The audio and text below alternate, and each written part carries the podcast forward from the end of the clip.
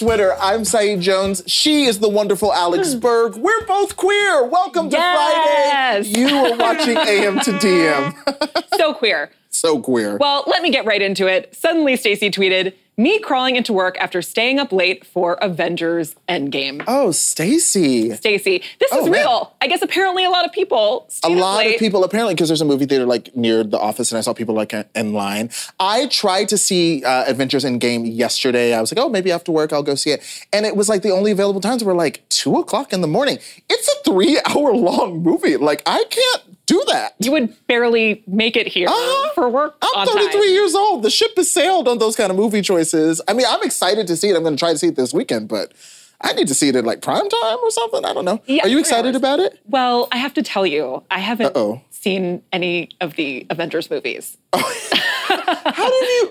None?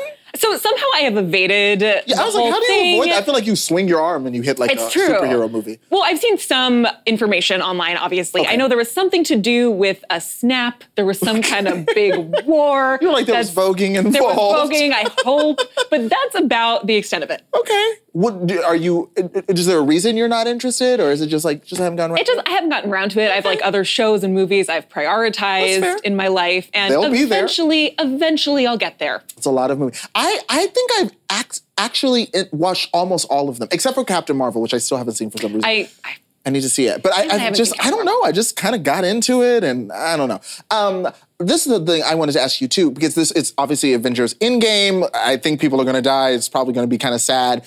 Um, but also Game of Thrones this weekend, third episode. I feel like is probably going to people going to die. People going to be sad. Are you into that as well? I don't or not? watch Game of Thrones either. Okay. Yeah.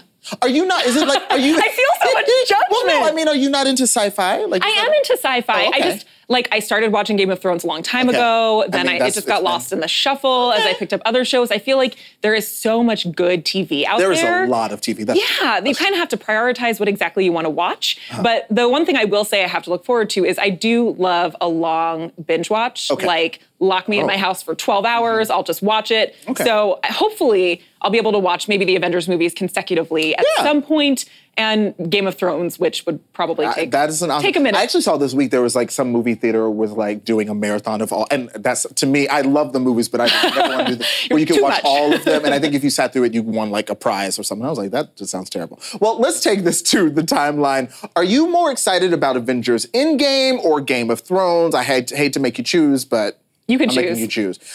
Um, for me, I'm excited about Endgame. I think Game of Thrones. I've been, I've been like obsessively thinking like who's gonna die and what's gonna, you know, like just really, really think about it. And Avengers Endgame, I'm just like, I look forward to seeing it. Well, there you go. I guess get that done this weekend. Get it done. Check those boxes.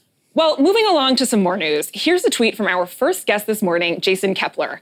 We have reporting inside Twitter that explains why Jack Dorsey hasn't banned the Nazis. Treating white supremacy like ISIS would mean auto banning some Republican politicians. This story from Motherboard is like the goddamn Rosetta Stone. I just, I just feel like, you know, like Jack Dorsey could tweet like, the weather is 70 degrees and it's nice outside, and we would all be like, get rid of the Nazis. Like, what's going on? You know, like it's such an important part of the Twitter conversation, rightfully so. And so to finally have some kind of insight Yes. into what the hell is going on in Twitter, I was like, this is it. This is huge. I Yes. screamed when I saw his tweet, actually. I mean, it certainly provides some clarity. Uh-huh. I feel like people have speculated quite a Right. bit about of this. Uh-huh. and, you know, just about Twitter's perspective on uh, Republicans and certainly Mm-hmm. banning, you know, Republican lawmakers as collateral. So interesting. I was like, ain't interesting. That, I was like, ain't that some bullshit? Steve King just ruined it for the rest of us. I'm just putting this all on him. That's just, Cosign. Yeah, Cosign. Fair enough. Right. Okay. Well, Jason Koebler, editor in chief of Motherboard, joins us now. We'll see how he feels about all of this. Jason, good morning. Hey, what's going on? We're good. You know, I got to tell you, this is, I think, what two days in a row. You've got all the Twitter tea, and I appreciate it. Yeah, just have me on every day. You are welcome. We are a Twitter show. Well, so I figured we would start the conversation this way. How did Twitter deal with ISIS? It sounds like it was pretty effective. What went down there? yeah, so I think that this is very important to talk about because I, uh, Twitter basically treated ISIS in the same way that it treats child porn and spam, where it has, it basically takes a super proactive approach and it deletes everything. It's like a scorched earth policy where, you know, anything even suspected of being ISIS was removed. And if you remember, I think it was back in 2014. I mean, ISIS was posting propaganda videos on Twitter. They were posting beheading videos on Twitter, and people were like, what the hell is going on? This is really, really bad. And so society, you know, politicians, basically everyone was like, get these terrorists off of Twitter. And so Twitter did it. Um, they, you know, wrote algorithms that was able to detect ISIS, you know, profile pictures, propaganda. They use this technology known as hashing, which is used with child porn as well, which takes the uh, metadata that's included in a video or a photo. And if someone tries to post that, it automatically bans and deletes them. And uh, yeah, I talked to an expert, and they said that they haven't seen a legitimate ISIS account on Twitter that lasts more than 15 seconds for years at this point. Wow. So you mentioned that this was a scorched earth policy. Right. Um, how did you find out about the auto banning issue now? Yeah. So I want to be very clear. Um, we Twitter does not have an auto banning policy or an algorithm that detects white supremacy. Um, but like you said, Jack ban the Nazis is like it's a meme on Twitter. I mean, it's not funny, but at this point, it's like it's taken over every conversation around Twitter. Um, Jack Dorsey had this interview with TED last week where they took audience questions, and it was like completely overloaded with like Jack ban the Nazis. So this has obviously gotten inside Twitter, and we learned that employers like, why don't we just ban the Nazis? Why don't we just take this same scorched earth policy that we took against ISIS against Twitter? So someone asked that at an all hands meeting and you know an executive there said, "Well, when we went and you know banned all of ISIS when we took this proactive approach, there was collateral damage. There were things banned that shouldn't have been banned, but society as a whole accepted that." Um, we're talking about things here like there were people who were, uh, you know, reporting ISIS accounts that had ISIS in their username because they were trying to like, you know, they were there was this thing by the hacking group uh, Anonymous called hashtag op ISIS, and they were tagging anyone sus- suspected of being with ISIS. And some of those accounts got banned. Um, Al Jazeera got banned at some point, and other Arabic language news broadcasters got banned because they were talking about things related to ISIS. And what that executive said, or what that employee said, was, you know, society accepted that collateral damage if we were to take the same approach against white supremacy, you know, the collateral damage would not be acceptable to society. And by that, they mean, you know, Republican politicians would be looped in because algorithms are not like that policy is not, and the, and the algorithms are not sophisticated enough to differentiate between white supremacy and Republican politicians because in some cases, Republican politicians have tweeted white supremacy. And I mean, this is like, it's a very nuanced thing, but, you know, Twitter does not have an algorithm that can do this. But they're saying the reason that they haven't written one is because of this issue of collateral damage. Yeah. So, um, has Twitter, I mean, this is, as we said, it's just, it's truly fascinating. And you're right, it is nuanced and complicated, and it says so much about culture and language and technology. Um, has Twitter responded uh, to your reporting? Because, I mean, the response on Twitter, everyone yeah. was like kind of freaking out when your story went live. Yeah, so to be clear, we sort of laid out to Twitter, you know, what here's what we're going to report um, and they pushed back and said, you know, quote, this is not an accurate characterization of our policies or enforcement on any level. And what that there's nuance here as well because we're reporting the beliefs of specific employees that work on these issues. This is not an official policy of Twitter. This is you know what people who work on these moderation teams or these teams that work on algorithm al- algorithmic issues have sort of talked through and they said, well, if we were to approach the problem in this way, we couldn't do it because there's, you know, this controversy around Twitter being, quote, like biased against conservatives. And it's just something that, you know, Republican politicians wouldn't stand for. So they haven't even been able to explore that as an avenue of, uh, of moderation. And what Twitter said after we published the article was something to the effect of, there is no algorithm that bans all white supremacy. The article is inaccurate. And I just want to be clear we never said that there was an algorithm that could ban all white supremacy. We said that this approach doesn't work and that Twitter can't even say that this approach won't work publicly because they won't touch this argument with a 10 foot pole because it's so politically divisive. It's so it's like i mean jack was meeting with the president the other day and trump is always tweeting about how twitter has a quote anti-conservative bias so it's just these this is like the reality of the situation. We've talked to external experts who have watched how Twitter went after ISIS, who know how algorithms would work if they were used to go after white supremacists, and they agree this is not even controversial. It's like, of course, it's going to have collateral damage, and of course, people are going to be mad. But Twitter, you know, they haven't really addressed this head on in any public way. Jack, when asked about it, says, you know, we have policies against abuse and hateful conduct. But at the same time, you have companies like Facebook that have said, hey, we are banning white nationalism, we're banning white supremacy, we're banning white separatism. And even if the enforcement is not going to be perfect, they're saying, like, our goal is to eradicate this from our platform. Twitter has not said the same. Interesting. Well, uh, certainly a compelling story. Thank you so much for joining us, Jason. Yeah, thank you so much. Well, it's been almost 30 years since Joe Biden questioned Anita Hill at the Clarence Thomas hearing, but he only just called her to apologize. Sheryl Gay Stolberg tweeted Anita Hill told me yesterday that Joe Biden called her a few weeks ago, but she was left feeling dissatisfied and doesn't feel he has taken full responsibility. She said, I cannot be satisfied by simply saying, I'm sorry for what happened to you.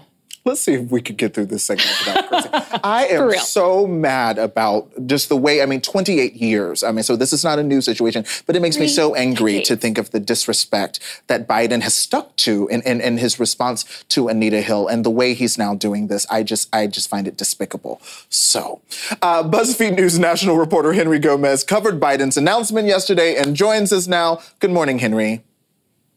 How are you?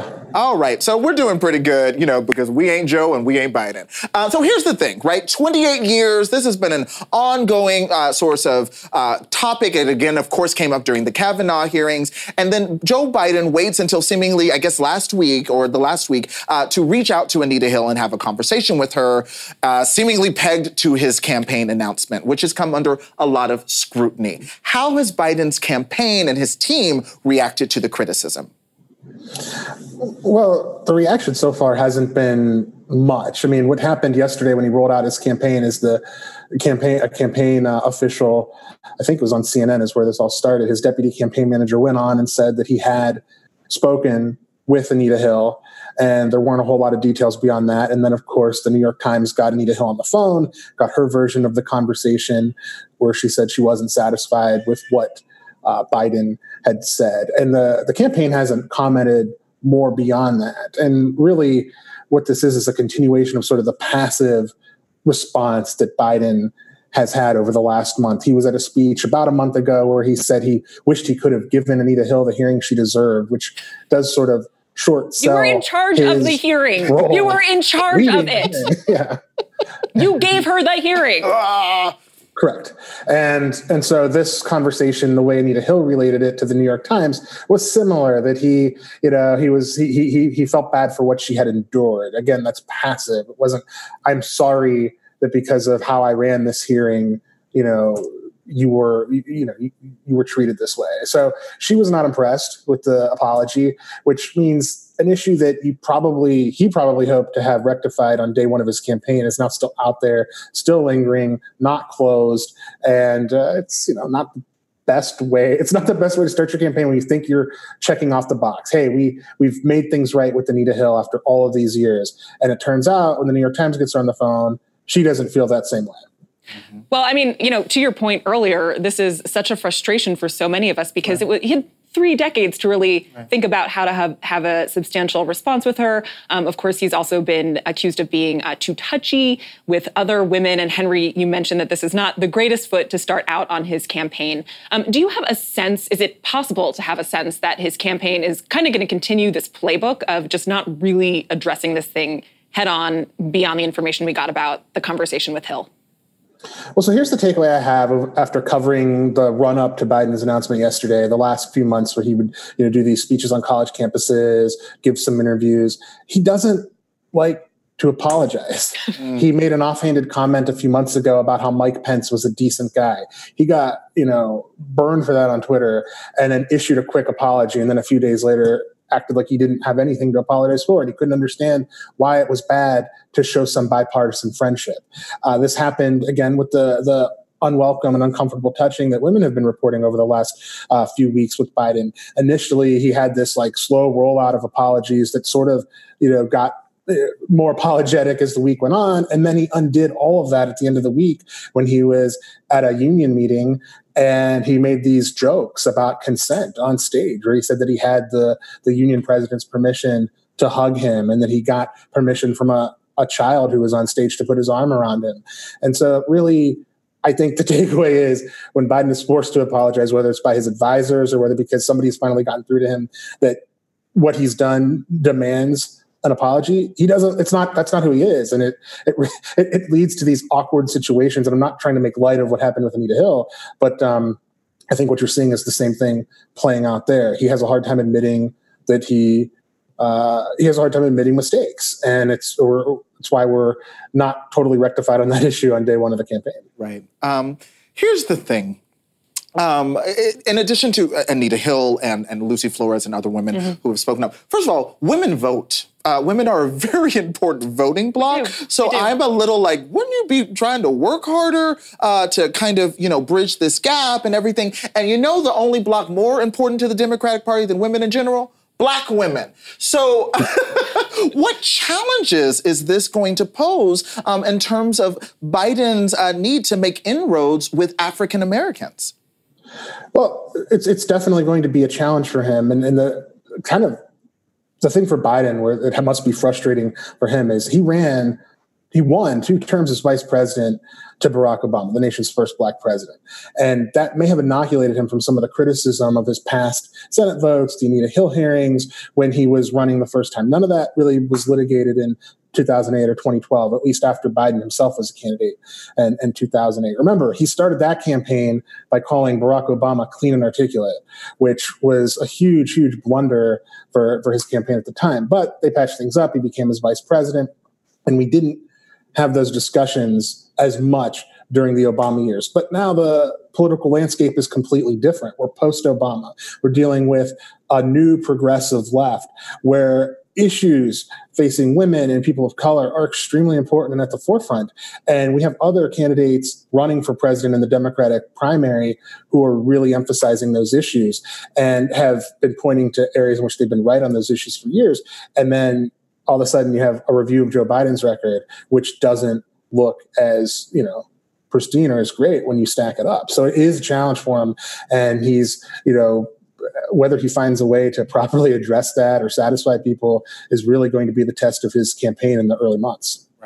So here we are, uh, basically just 24 hours, uh, technically, you know, in, into the beginning of his campaign for 2020, and there are so many blunders uh, that we're already kind of addressing. It's not a great start. To that point, here's another one. Uh, Jodi Jacobson tweeted: Joe Biden's video referenced Heather Heyer uh, in Charlottesville, of course, but did not ask her mom in advance. I guess there hasn't been much reflection on his approach to sensitive issues, and particularly uh, to women involved in them, which oof. Um, and of course, Heather Heyer was uh, murdered uh, tragically and horribly uh, during the Unite the Right rally uh, in 2017 in Charlottesville. So, what has the campaign had to say about this element? I mean, we talked about this yesterday, but yeah. Charlottesville figured in very heavily and prominently uh, in his announcement video.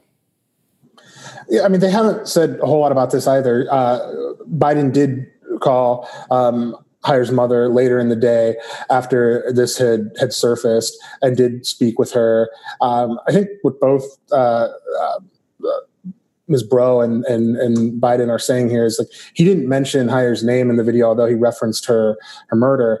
Um, you know, he did call her later on to explain what he was thinking, what he was feeling. The campaign hasn't said more beyond acknowledging the the telephone call that they had.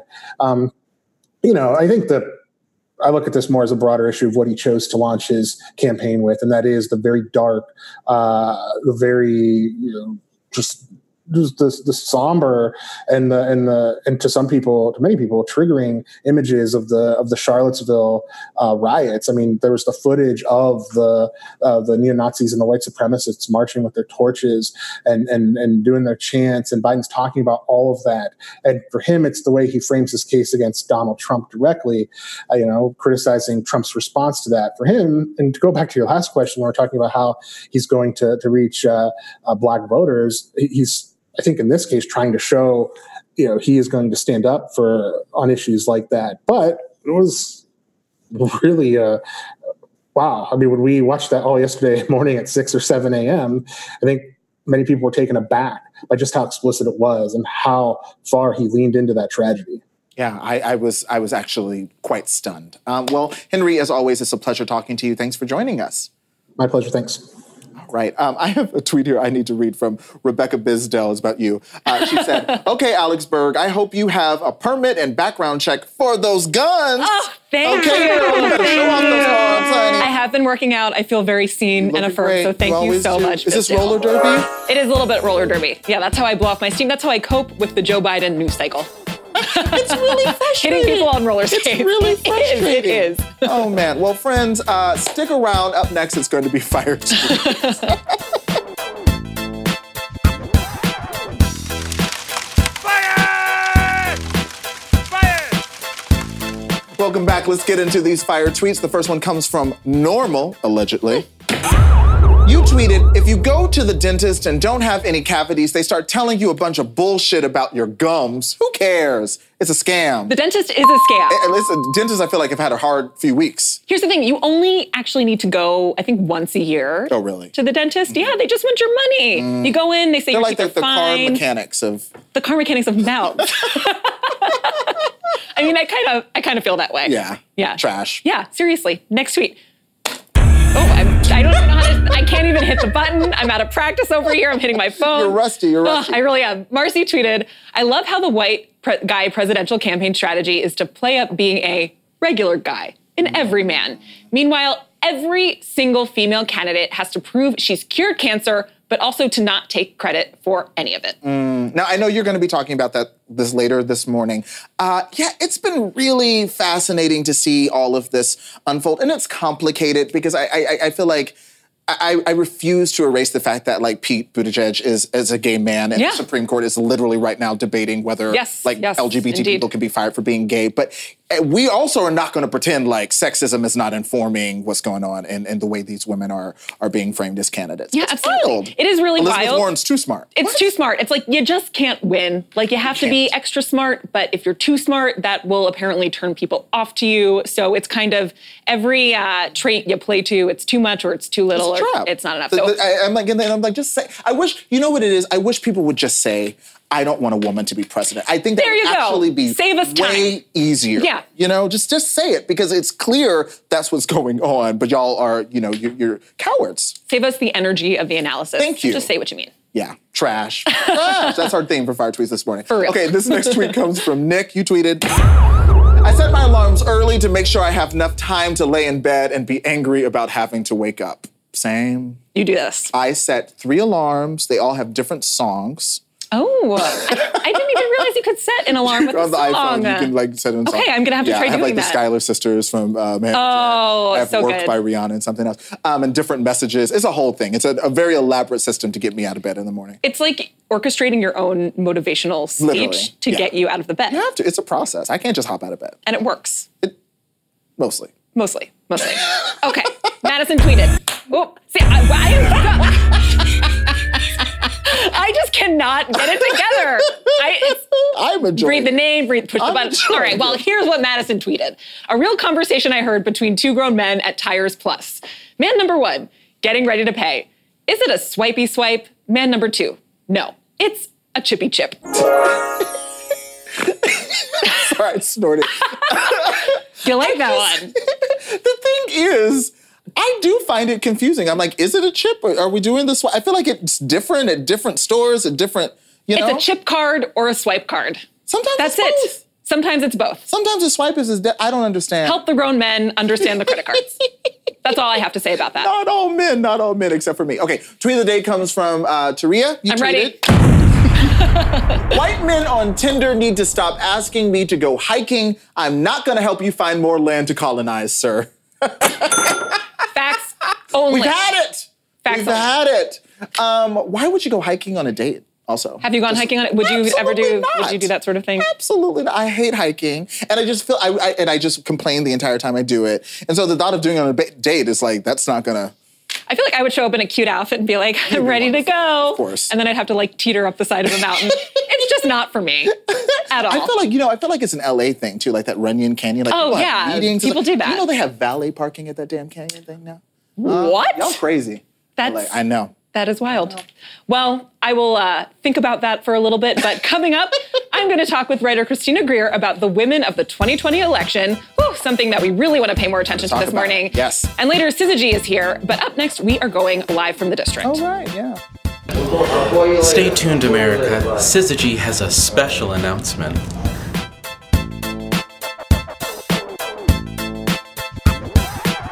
Welcome back. We're going live from the district with BuzzFeed News Capitol Hill reporter Emma Loop. Hey, Emma.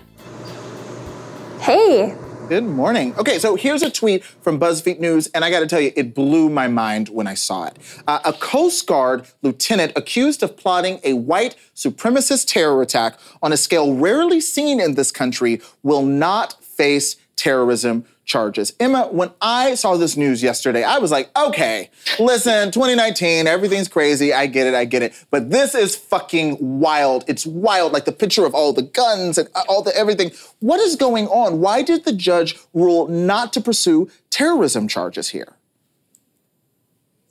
so the prosecutors haven't charged Christopher Hasson with any sort of terrorism or murder charges.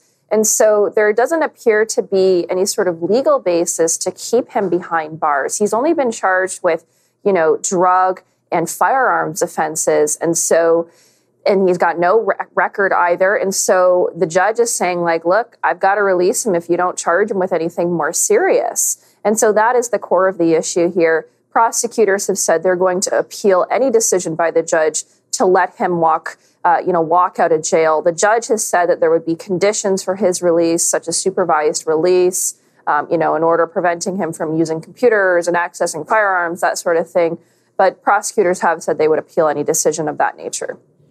I mean, one of the things that was so shocking about this is seeing the images Right, of yeah. the guns and the weapons. scary. Yeah, can you take us back for a minute and remind us what he was indicted on in the first place? So, uh, as part of his, his, you know, his charging documents, he was accused of being this white supremacist um, terrorist who was going to plot an attack. He had this hit list that kind of made the rounds on Twitter uh, because there were names of several prominent journalists, Democratic leaders in Washington, et cetera. And this is someone who resides kind of just on the border of DC and Maryland and Silver Spring and had these weapons stockpiled in his home. And so he was accused of basically plotting an imminent attack against these, you know, these Democratic leaders and others who are kind of big names uh, in, in Democratic circles. It's just so scary. I mean, we were just talking about Charlottesville, for example. Um, here's what I'm trying to understand, and I'm really trying to understand this. What is what are prosecutors saying about their logic and how they approach the case? To me, this literally seems like textbook terrorism. Like this is it, Exhibit A. So what are they saying about their? I know they're going to appeal, but what are they saying about their decision to approach the case in this way? So when BuzzFeed News contacted them, they didn't respond, and, and the only comment that they've given to you know City Associated Press is that they will appeal the decision. Uh, they haven't really shed any light on that. Wow. Whew, well, it is a lot. Thank you so much for joining us, Emma. Thanks for having me. And up next, I'll be talking about sexism in the 2020 Democratic primary race. where to move It's actually just going to be the whole show. It's just going to be me ranting I about sexism. Alexis Grenell tweeted, Women running for president are being outpaced by less qualified men, so I don't ever want to hear about the ambition gap again. Christina Greer co wrote an op ed with Grenell in the Daily Beast about why that's happening, and she joins me now. Hey, Christina. Hi there. Good morning. Good morning. Thank you so much for joining me. Um, it's only been a couple of months since it, the primary has really kicked off, or at least it feels that way. I am so tired already. Um, but listen, how are women like Senator Kamala Harris and Senator Elizabeth Warren punished for actually being prepared to take office? Well, if you remember in 2016, you know, when Hillary Clinton was in debates against, you know, arguably one of the most daft Republican candidates in the history of the nation, you know, she was penalized constantly by not just the right wing media, but by liberal media and everyone else by saying, oh, she's over prepared and she's too wonky and she knows too much about policy. Um, and it's it was so frustrating for you know women who actually take uh, their careers and their professions seriously, but also it's insulting to Americans who actually want to hear from a candidate who's thought about the issues um, in a very substantive way. And we hear this quasi coded gendered language about over preparedness. And we're hearing it now with Elizabeth Warren and Kamala Harris, of course. And it's just, it reeks of just historical sexism that we still see permeating through our politics today. Yeah, I mean, you mentioned that trope about being overprepared, being too smart, being, uh, you know, almost too like school marmy esque, which is something that we've heard, um, particularly with Warren. But we've also heard this term likability and likable. And that is a word that I want canceled forever. Um, can you talk about how it's a, a metric that limits women from succeeding when we're measured as likable or not? Right. Well, whenever that likability factor comes in, women will lose, right? It's this non tangible that many men and some women use to sort of uh, make a disqualifier about qualified female candidates. And so when we have this amorphous uh, factor that we we put on a candidate, um, people like Warren, people like Harris, people like Gillibrand or Klobuchar will never be able to be as likable as a man, right? We know that the same characteristics that female candidates have are seen as negatives at certain times, um, and they're seen as positives for men. So that's really frustrating, especially for, you know, as we said in the piece, for smart girls everywhere, where we're constantly told, um, you know, well, uh, if you if you said it this way, or if you did a certain thing, you'd be more likable. And it's like, well, why can't I just actually do the job that you're asking me to do in the same exact way as everyone else um, without a, a penalty, essentially a tax. One, one of the things that uh, you made me think of when you mentioned, uh, you know, how, uh, you know, being a woman is seen as a flaw in some ways, and men can do the same thing, and it's not a flaw, was when um, that Vanity Fair profile came out about Beto, and Ugh. the first line was about how he's not around for his kids, and I just kept thinking, like, oh my gosh, can you even imagine the blowback that um, one of the women would get on the trail if they had said something similar? Um, but to that point, in, in, thinking about some of these men, Joe Biden, Bernie Sanders, Pete Buttigieg, and Beto O'Rourke are all pulling ahead of Kamala Harris and Elizabeth Warren. Um, Biden and Sanders, of course, it could be name recognition this early in the race, um, but are these numbers, and especially for Buttigieg and Beto, a reflection of how the media coverage really has an impact on the polls?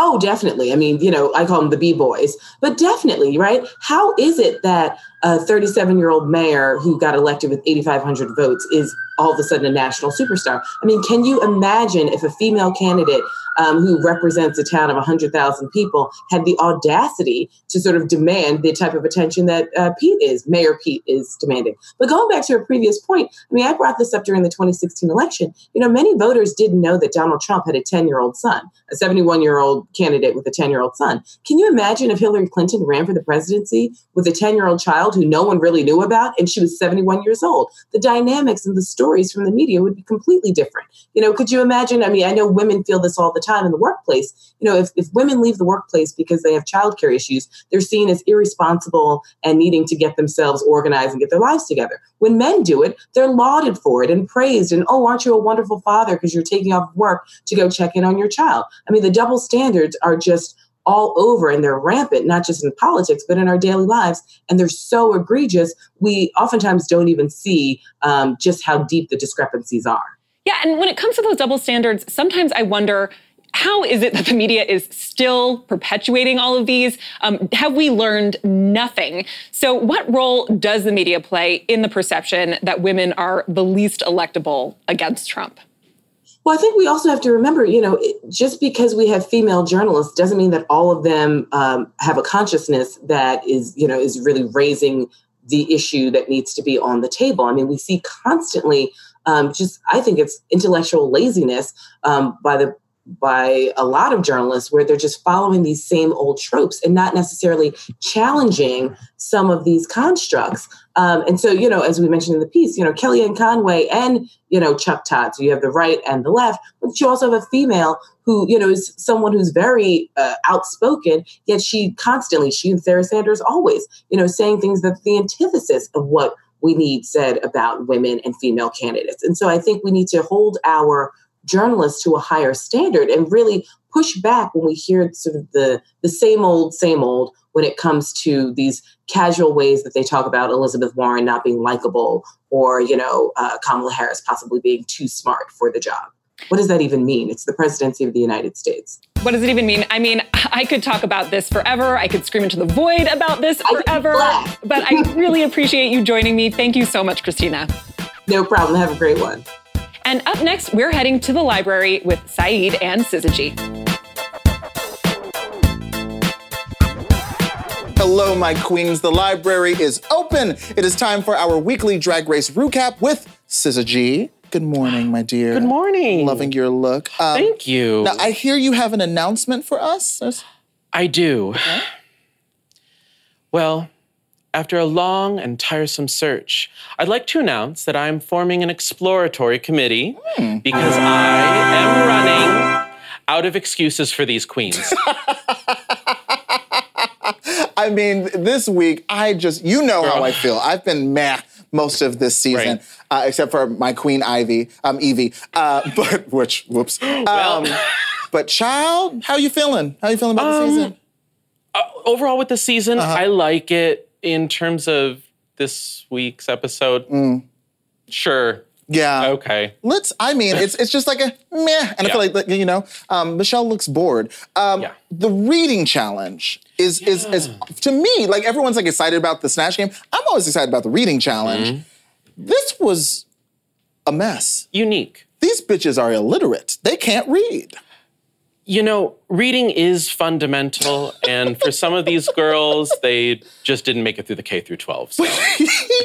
Does it tell us anything about them that they're so bad at reading? you know what I mean? Because it feels like an essential part of being a drag Um, Sure. queen.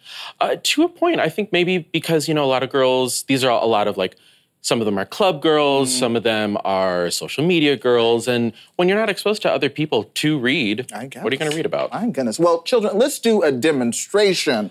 Um, I am going to read the name of a Democratic presidential candidate, um, there are many to choose from, and Syzygy will read them for filth. Are you ready? Well, I've got my library card and my reading glasses on. Let's do it. Okay. You do. Joe Biden. Joe Biden. You know, hmm. Joe says he's sorry for how he handled the testimony of Anita Hill, and Anita him to change how he handles a lot of stuff.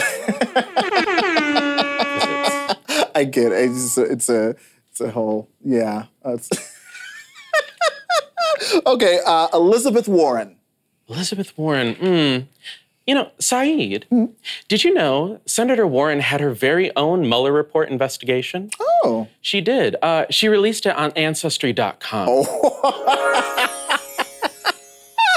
Honey, Lori Loughlin called. She wants her storyline back. Ooh, stop, stop. Okay, let's keep going. I'm getting my life. Beto. Who? O'Rourke. Oh, oh, that guy. Um, I struggle pronouncing former Congressman O'Rourke's name. Beto, Beto, Be, Be, betcha ain't gonna win. How about that? I love this. Uh. Pete Buttigieg. Mayor Pete. You know, Mayor Pete's campaign is historic. I haven't seen white gays this mobilized since Miley Cyrus put the Hannah Montana wig back on. By the way, Mayor Pete, you should call me because I want to interview your ass. I, I would love. Could you imagine? We would have the best time. I would love to see it. You know, well, I probably shouldn't say this on air. I actually have his phone number. You do? Yeah, I'll give it to you. Okay. Well, Mayor Pete, you better expect a text message can because you know I too have been in many military barracks. so that joke was ruined by the timer. Thank you, Dan, but it was a great joke. Okay, let's do some more. Um, Okay. Bernie Sanders. Ah, Bernie, I haven't felt the burn since 2016. There's a cream for that. Oh, I really like this. Uh, Let's do another one. let's do one more. Okay, okay. Uh, sure, why not? Seth Moulton. Who is that? I don't know. No. Who, He, oh, is that his picture? I think so. Is that him? Is he? He looks Sure. uncertain. good for you know what? It's good to get him out of the house. Good for him. Hmm. He looks like a politician's idea of a handsome person, you know? I mean, look, um, Beto O'Rourke is six four, so if he's Really? yeah, that part. I was Wikipediaing What him. the fuck is he always standing on those counters for? You already tall, dude. Anyway, um, this is this is an important detail. Reading and throwing shade are not the same thing. Right. Don't believe what the white gays tell you on the timeline. Um, how do you remember the? how do you remember the difference between reading and throwing shade? Oh gosh, well, you know, in in the great film Paris is Burning, um, Dorian Corey says it the, the best when she says that shade came from reading, and reading came first. Uh, reading is essentially if a straight person and a person within the community throw insults at each other, mm-hmm. it is merely just hurling offensive language. right. right. But when it is two people of the same community tribe, mm-hmm. there's an art with it because I, Dorian Corey said it, and I'm just quoting. mm-hmm. You know, Iconic. I'm a black queen. Mm-hmm. You're a black queen. Right. We can't call each other like that's not an insult at that Right. point. So we're gonna have to do something different. Exactly. So you have to like fine tune it and really like cut a person down. Now, that's reading. Which came first? Shade, however, shade is when I don't have to tell you you're ugly. Right. You know you're ugly. Oh God, I love that. You shaded yourself. so much. So what it shows us though Uh-huh. is that heterosexuals cannot throw shade They can't. and they cannot read. Illiterate. I keep telling y'all. Well, to talk about the show for a moment, I guess we have to talk about this boring ass reality TV show called RuPaul's Drag Race. Uh, after being in the bottom last week with the Snatch Game with an impressively Mm. bad Celine Dion, she didn't even look like Celine Dion. And I love Brooklyn. My God. Uh, how did Brooklyn Hytes do in the acting challenge this week? What did you think? Ooh, he is so handsome. Oh, that Cheyenne. Cheyenne Jackson. Remember his sex tape? You know, um, as a Christian, first and foremost, under God's request, I uh, do not know what you were talking about. However, with Brooklyn Hytes Uh-huh. on the main challenge, Mm-hmm. um, sure, fine, she was great. Next. It was fine. It, was, Mm-hmm. was fine. cool. Okay. Yeah, I didn't really pay that too much attention to the Maxi Challenge. Yeah, I, I didn't really like it anyway. Well, children, of course, it is time to secure your wigs because we need to talk about some spoilers. Some spoilers. Plastique Tiara went home. What did you think of her critiques? How did you feel about this? Plastique, in addition to Soju, have been a through line for me this entire season. Yeah. Um, what I will say is that on the main stage, Michelle tried to read Plastique when she said that, you know, you dipped into your Vietnamese accent again. And Plastique was like, oh, I'm sorry, during the improv, I didn't even realize I did that because Mm. Adrenaline, physical Yeah, comedy. And she dipped into it. She's like, you know, because that's What my happens. real voice. Right. and Michelle's like, no, that's not. That's your real voice right there. And you know what, Michelle? Uh, Here's what we're going to say you do not get to police what any immigrant, what any Asian American says that their accent really is. Mm. If that's how they speak English, that's how they speak English. And you, as a white woman, can back up. And if you want to fight, cast me on Drag Race. I don't. like I don't want to do that. Actually, I would fail miserably. they would say to lip sync, and I would fall off the stage. Y'all want to see Honey Mahogany Part Two? That part. Girl, that caftan. Look, Oh, look. we grieve. Anyway, well, R.I.P. Well, Sister G, it's always a pleasure. Thank you. Children, the library is now closed. Up next, Alex Burke and I are going to read more of your tweets. This has been a very queer AM to DM today. It has. We're here. We're queer, and I can't think of another rhyme. Me either. Here, we're queer, we've had it with Joe Biden's bullshit. Indeed. Okay, we wanted to know if you are more excited about Avengers Endgame or Game of Thrones this weekend. Either way, white people are probably going to die on TV. Uh, Brianna says, definitely Endgame. I do not watch Game of Thrones, although I will say I started with season eight, episode one, because my friend watches, and I cannot wait for the Night King to assume the throne. I'm with you, Brianna. I am also Team Night King. I want him to kill everyone, Here's the thing I, even I the know. people I love. I don't watch. I know there's a Night King. Uh, I know there's kinda a permeates the mother of some dragons. I know that there's a zombie dragon. okay. I'm basically caught up. Ba- that's all you, You basically know. need to know. You're in. You're read in. Yeah. Well, we got another tweet about this. Mousy Core added Game of Thrones just is not my bag, and I have not been excited about an Avengers movie since Civil War, Star Wars, and now. Oh. Yeah, so you like Mousy likes Star Wars? Because I get- Star Wars. I can't. You can't get I into can't Star Wars. Get into it to save my life. okay, I, I, I, I, in fact, I. I like a little. Star Wars. I actually have I Star like a little Wars Star Wars. muted. oh. Just like I just don't. I don't know why. I just it's not my thing. Well, we all choose our big Yeah. moments to miss. That's fine. Yeah. That's fine. Uh, Kirsten Baptiste shared this story about one of our fire tweets. Oh, the dentist. Dentist. Mm-hmm. Uh, uh, dentist story. A dentist tried to tell my mom I needed braces when I was eight, and she told them no, she does not. Her head and her teeth have not caught up to each other yet. She was right.